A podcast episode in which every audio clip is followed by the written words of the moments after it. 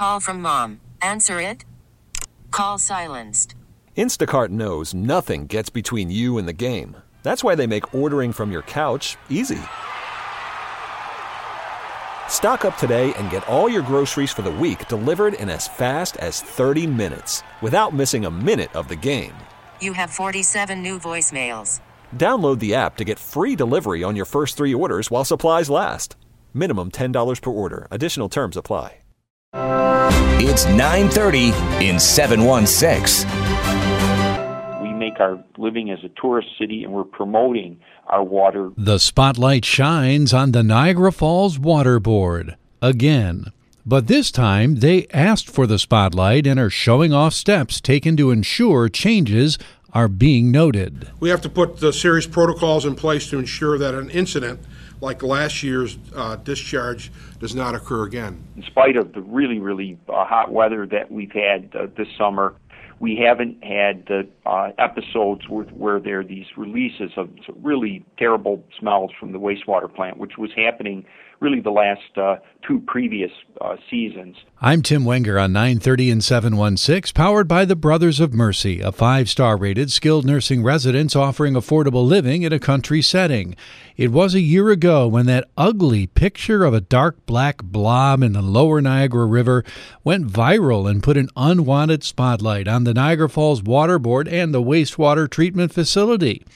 A wastewater discharge from storm overflows led to the incident, and tourists, the nation, of course, the media, and the DEC all taking note. Now the Water Board is saying, Look over here. We've taken some significant steps. Good morning and welcome to everybody that's here.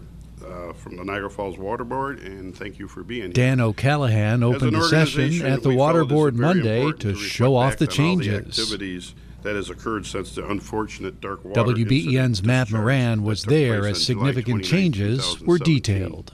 It's interesting that almost a year later, uh, we're not talking to the national press, we're talking to the local press. Nick Forrester is a water board member. And we're talking to the local press and the media simply because of the improvements that have been made here uh, at the Niagara Falls Water Board uh, over the past 12 months. And um, I think one that that the residents um, see and notice the difference. Um, our elected officials um, know that and see the changes.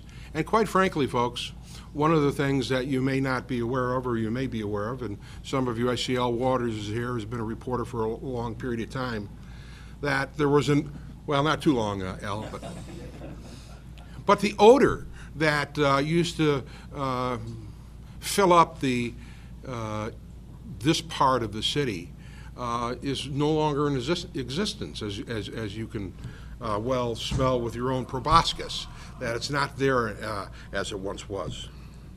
So, uh, ever since July 29th, and frankly, even before it, uh, the Water Board has been working diligently to improve the facilities and the current administration inherited in order to make our, our operation more efficient uh, and effective as possible. Uh, as you can imagine, with a aging infrastructure comes many issues and problems, and that's one of the things that that we have uh, faced here in the city of Niagara Falls with an infrastructure that's been running running 24 hours a day, seven days a week since the 1970s. Um, and obviously, we understand technology, and we're going to have some uh, some some real good folks, both from the executive director standpoint.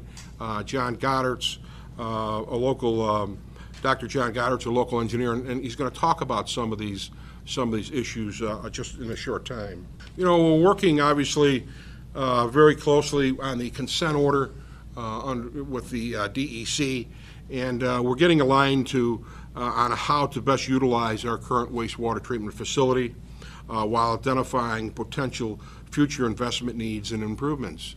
Um, the other part of, of this not only tour but uh, press release is going to talk about um, some of the investment that not only that Governor Cuomo has, has understood to be uh, at issue, uh, but also um, here at the Water Board. We're, we're looking at investing anywhere probably between uh, 22 and 42 million dollars uh, over the next 12 to 24 months on, on various improvements, uh, both on the inside of the plant and, uh, and on, on some of our uh, outfall things. Um, We have to put the serious protocols in place to ensure that an incident like last year's uh, discharge does not occur again. Probably the thing that's most notable to people in Niagara Falls isn't something they've seen, but something they've smelled or haven't smelled. Mayor Paul Dyster realizes the city and the overall image of Niagara Falls took a serious hit last year. He's confident the changes that have and are continuing to take place are making a big difference. In spite of the really, really uh, hot weather that we've had uh, this summer, we haven't had the uh, episodes where there are these releases of really terrible smells from the wastewater plant, which was happening really the last uh, two previous uh, seasons.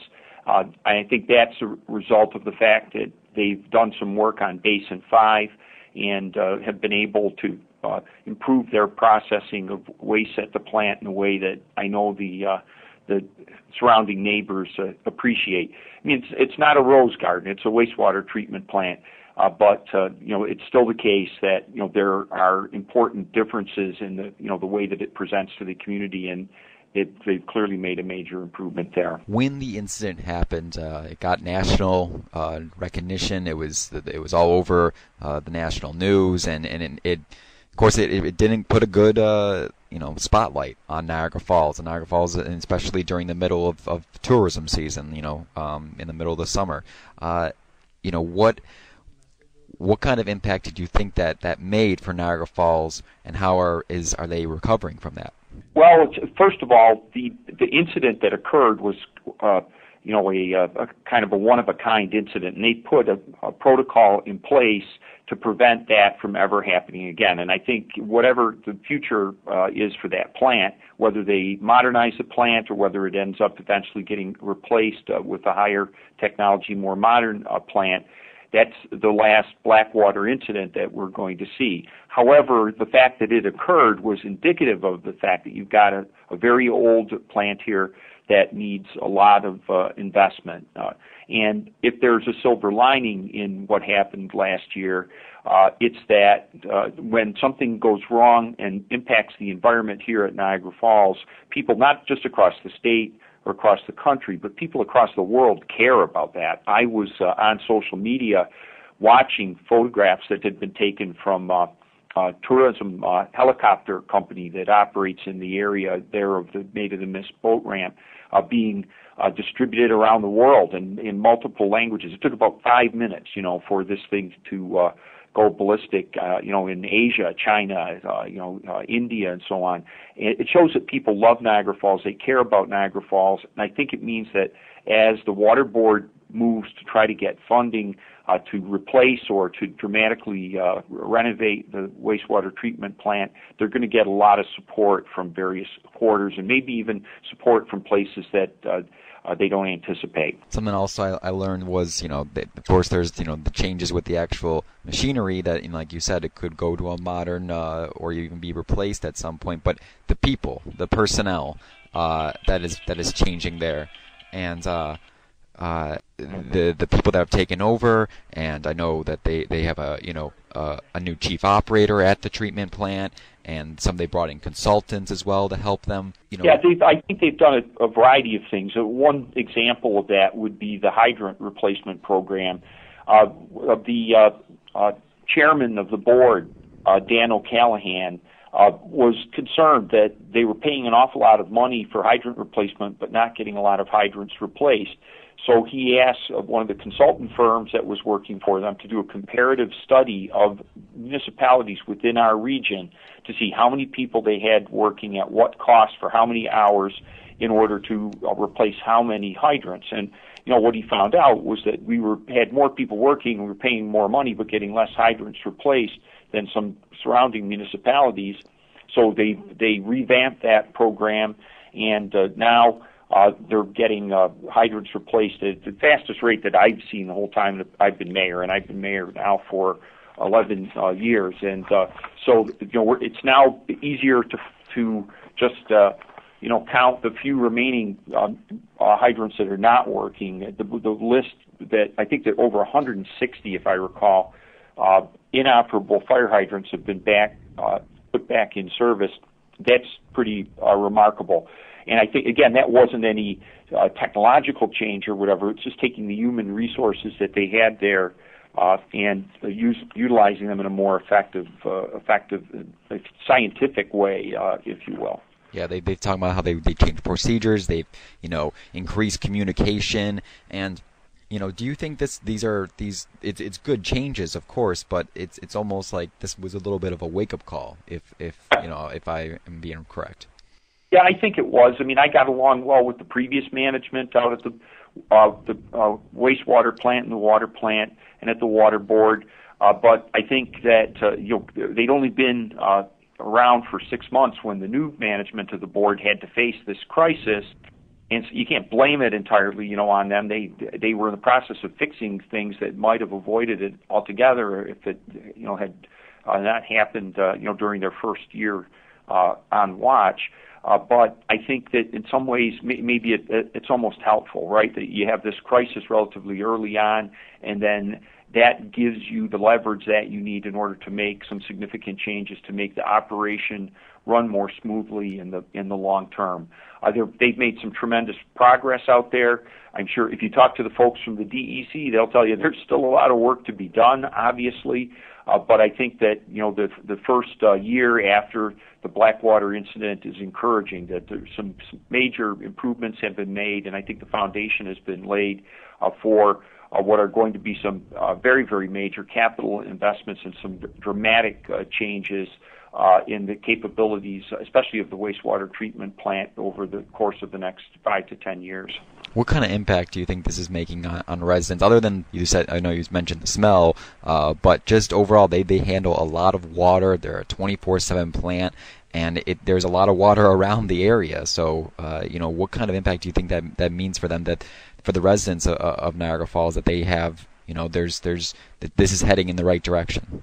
Well, I think one of the things that residents would notice, like a lot of northeastern municipalities, because we have an old distribution system, there are a lot of water main breaks, and then you know these are going to happen. But then the question is, how rapidly do they get repaired? Well, uh, the the average sort of uh, you know run of the mill neighborhood water main break, they're getting those things repaired uh, so quickly. In many cases, people don't even realize that a break occurred. And uh, when they did have a really, really major break out on 47th Street, one of the largest water mains in the whole city, one that required custom replacement parts, uh, very, very long hours of work by their people, but then also by a contractor right in the dead of uh, winter. You know, they, I think they were able to get that uh, repaired in a reasonable amount of time. Got water pressure back up for our downtown hotels, for Niagara Falls Memorial Medical uh, Center, and I think also put in place now some procedures uh, for emergency uh, repairs that are going to make it even uh, e- easier to fix something like that the next time around. So I think it's again the odor issue aside, uh, the average person in Niagara Falls probably does notice that the you know the communication between the water board and the citizens is better than it's been in a long time they're talking about it. They, they're looking to get funding. Do you, where do you see the future of this of this going? You know, I know you kind of touched a little bit, and you know, what do you think is important for you know this plant and it's what it means to Niagara Falls, and and do you think that it it, it has a place in Niagara Falls for you know the the long distance?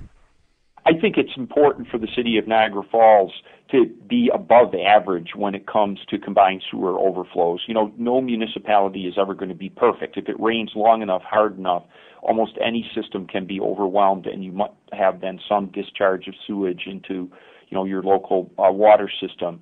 But you know, we should be towards the top of the list in terms of dealing with that issue because people expect that. We make our living as a tourist city, and we're promoting our water uh, resource. So I think the Niagara Falls Water Board is an important partner uh, as we move forward. It, their success, I think, is going to be reflected in the success of our tourism industry.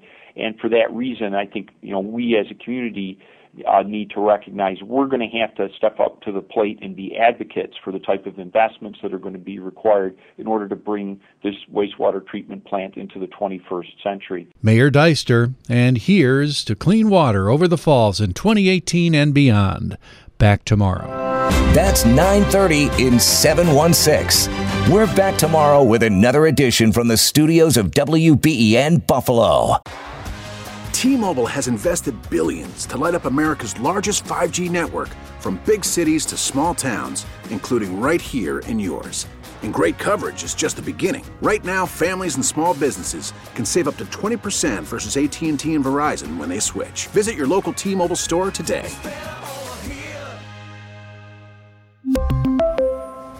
Plan savings with 3 lines of T-Mobile Essentials versus comparable available plans. Plan features and taxes and fees may vary.